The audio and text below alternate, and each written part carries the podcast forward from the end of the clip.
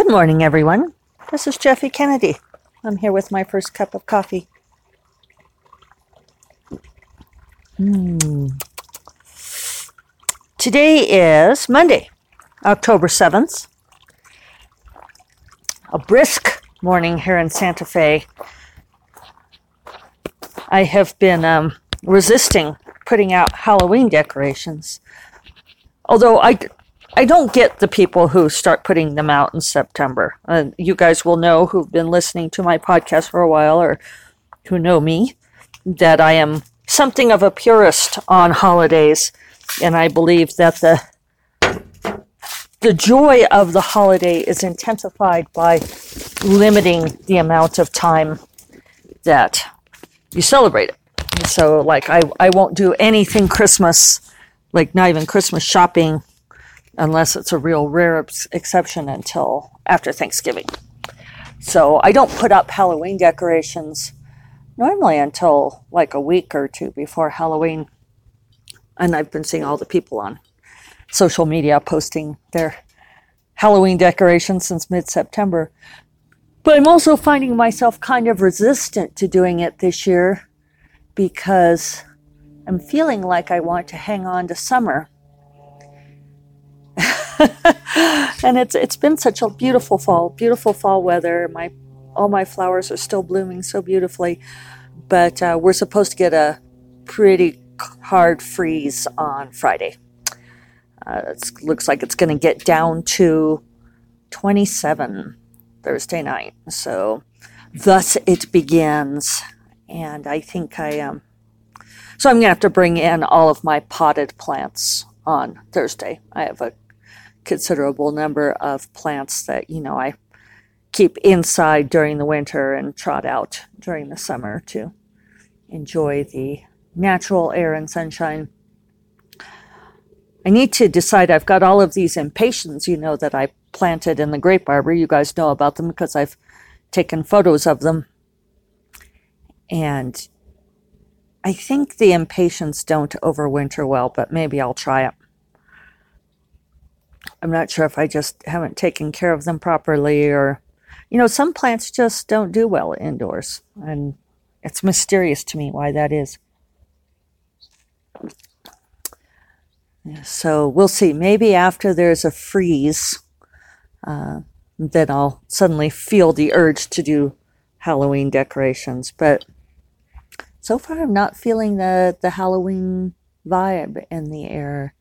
Not feeling that all hallows thinning of the veil, as it were. So we'll see. There's leaves are definitely coming down off the grape arbor from the top. Leaves all over. Although the crabapple tree, it's starting to get a little bit of an amber look to it. But, you know, without the freezing temperatures, we don't really get that fall color yet. Haven't killed off the green chlorophyll. See, that's my biology background showing. I think that's really interesting, though, that that's why the leaves turn color in the fall is because the the green chlorophylls, the the green phyto, what is it, phyto I want to say phytotoxin, and that's wrong. Uh, some of my biology brain is just like in deep, deep files. I always imagine the person running down to the sub basement saying, Where is that file on botany? I don't know. We haven't pulled that out since the AP exam in 1984. well, anyway, uh, the the green chlorophyll in the leaves is more vulnerable to cold. And so it gets packed away first, leaving the yellow and orange and red pigments that are in the leaves all the time. They're just normally drowned out by the green reflecting ones. So there's your botany lesson for the day. And that's why different plants have uh, different colored leaves because it all depends on what kinds of chlorophylls they have in their little cells. It's just like people having different skin colors, it's just different combinations of, of the pigments. that are in the cells. It's why we, um, you know, lose color as we age too, because we stop producing so many of the of those pigments of the melatonins, and you know, so we lose the color in our hair. Um, which is the one that people most notice, but we also lose color in our skin and in our eyes. Older people have much paler eyes in general, and our skin tone gets lighter. It's all part of that uh, very similar process. I always think that's so interesting how, you know, like what the plants go through in the fall is similar to senescence in, you know, like a higher mammal. All interconnected, right? So, unexpectedly philosophical this morning. Let's see. So, this weekend, I did get uh, good writing done on Friday.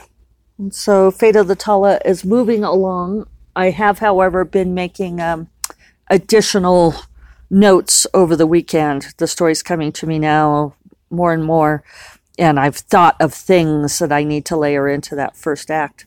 So I have been this morning I went back to the beginning and I'm layering yet more layering in yet more things. Um, you know, and and I I guess this really is where my process is at these days. That I spend a whole lot of time um, building and layering that first act. I did get through to the end of the first act. Yay!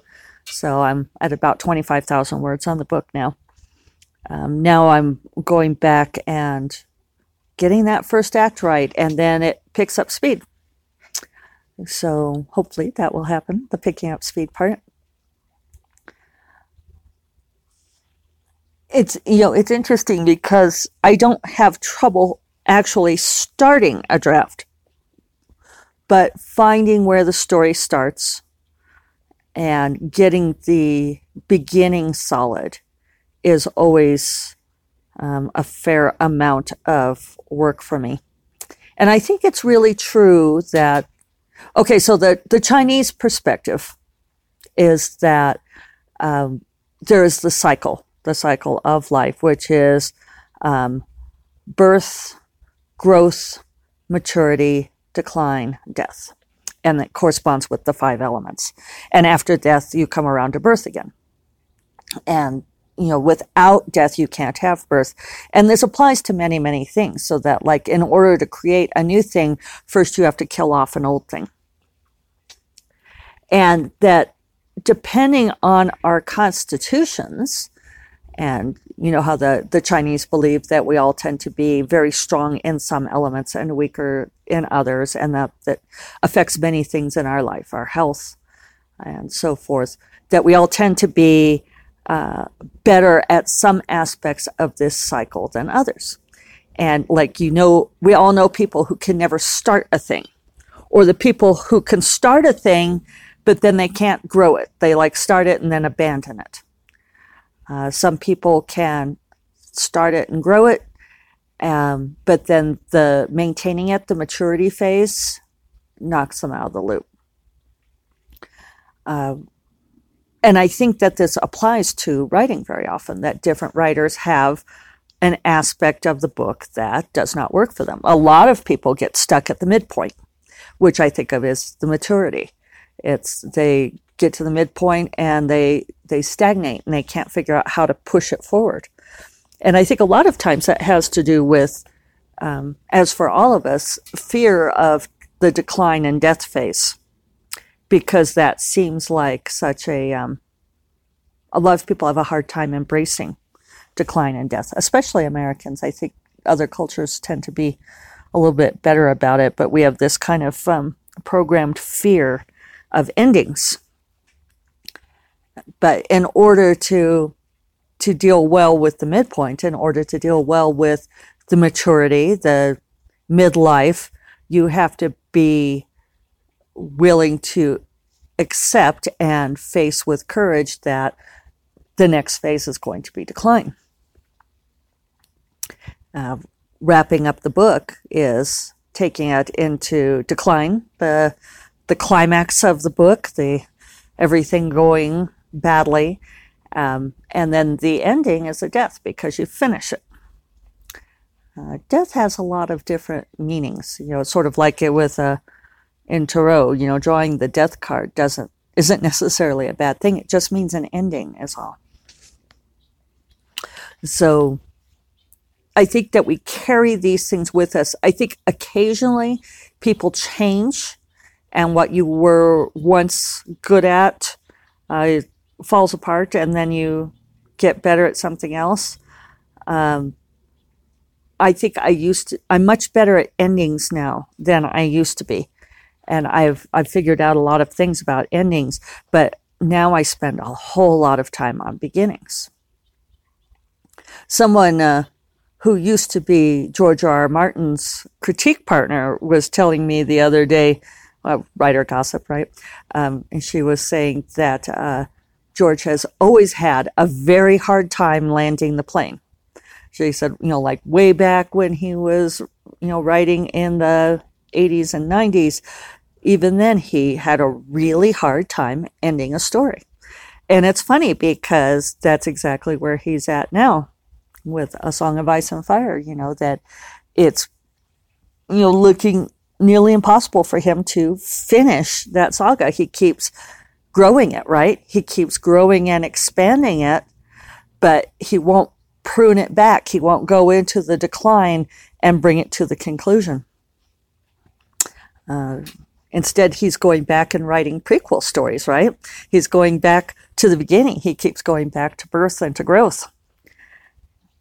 It's interesting. And I don't mean that with any kind of judgment. It's just easy to see because he's so high profile. But we all have this. We all have that phase that's more difficult than others.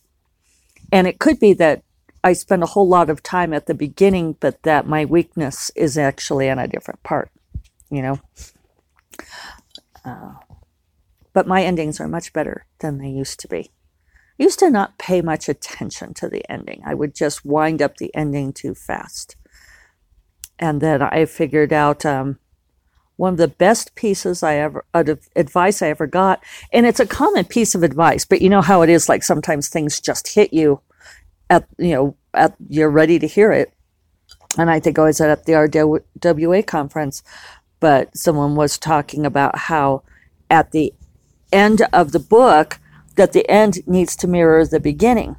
And so, like if you're doing Hero's Journey, you start the book with the life of the protagonist before, and then there's the call to action. Well, the ending needs to show the life of the protagonist after. And I would always end, or when I was first writing, and, and quite a few of my books that you all have read do this, I would end with the triumph, everything's done, but then I wouldn't show that piece of life after. And once I started doing that, people were much more satisfied with my endings. Amazing when you learn these tricks. Ah, I'm using my kind of my flower painted cup, which is wide and shallow, and I just spilled some in my lap. I guess I got excited about my revelation on the ending. So, so that was all a seg- uh, tangent from Friday. Saturday, I went down to Albuquerque and did the signing with Jane Lindskold. A lot of lovely people turned out. It was uh, very interesting. All it was all the science fiction fantasy crowd. None of my Lyra gals showed up. None of the romance people showed up. So I don't know what this means. It's like a uh, me moving into a different trajectory, perhaps. And I listened to uh, up on Leslie Penelope's last two podcasts on the drive down, which was lovely, um, especially because she gave a shout out to Orchid Throne release. Thank you very much, Leslie. And she acknowledged our asynchronous conversation, which I think is very funny. I, she made a point about uh, that I'd been talking about sort of the delight and gladness in work lately and saying that even though she talks about the headaches with her work. And I was really laughing at the whole thing about um, she's using note cards to keep track of her plot. And she was I really did laugh out loud when she was trying to figure out how to number them because she was worried about what if she tripped over the dog and dropped the note cards and sent them all flying, and then she wouldn't know what order her scenes were in anymore. Uh, I recognize that this is a legit fear, but it, the image made me laugh.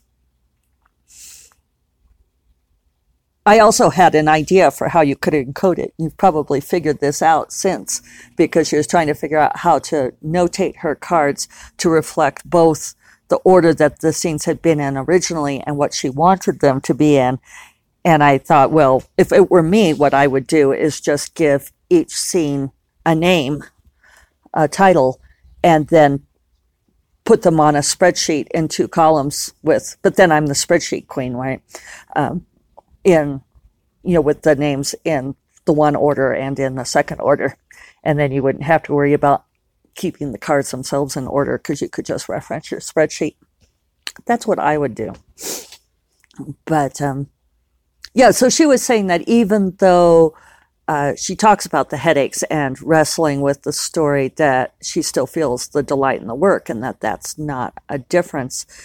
And I, I absolutely agree. I think um, we tend to talk about the the problem solving and me talking about like going back over and over in the over the beginning but that doesn't mean that you're not taking delight and gladness in the world work. I think it's it's really a good point that sometimes the um, the challenge of the work is a big part of the delight and gladness. It's saying okay yeah i want to meet this challenge you shall not thwart me, stubborn story. and let's see. Oh, so then the other thing that's going on in my life is I've been watching Poldark.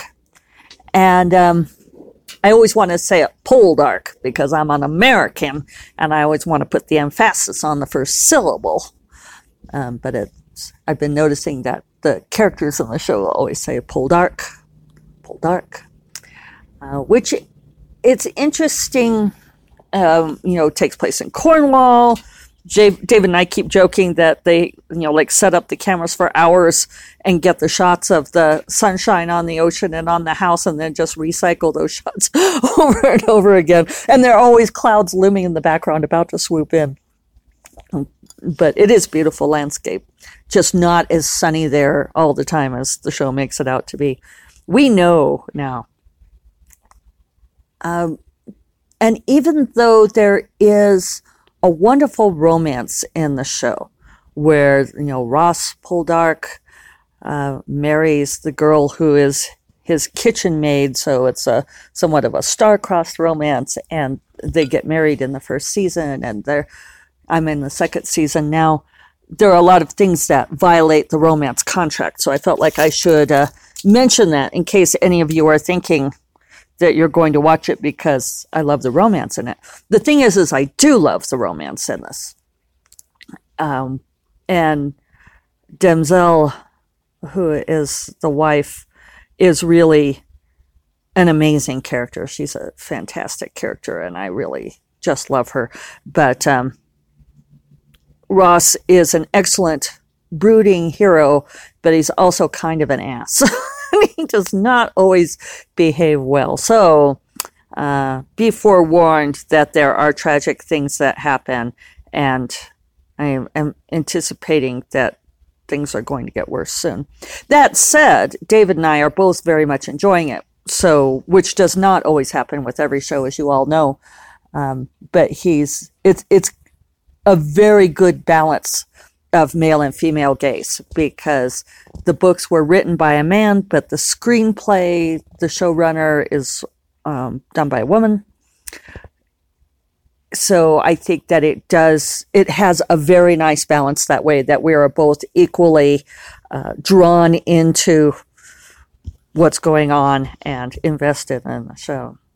So it, it's it's very interesting storytelling too. We're we're having a good time trying to predict what's going to happen, and and I don't always predict, so that's fun. Um, oh, and I think that's about all I have to say today. yeah. I caught up on business Sunday, did a couple of crit reads for people. Um, another author, another one of um, Agent Sarah's clients, she's having trouble with a new book. And and I, I meant to mention this before.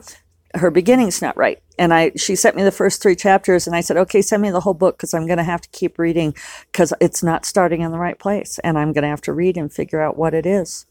So I know I keep coming back to that and I've revisited this many times, but you know, I've heard authors say take take umbrage when somebody suggests that their story starts in the wrong place because they're like, I'm an experienced author and I know God, finding the right place to start the story, I think, is one of the biggest challenges.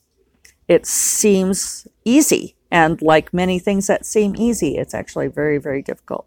When you get it right, it's spot on and perfect and feels effortless. Um, but, you know, like the ballet dancers, they put a tremendous amount of work into making it look effortless. So that's where we are. I'm moving along. I will talk to you all tomorrow. May you embrace many things today with delight and gladness and rise to the challenge that they present. Take care. Bye bye.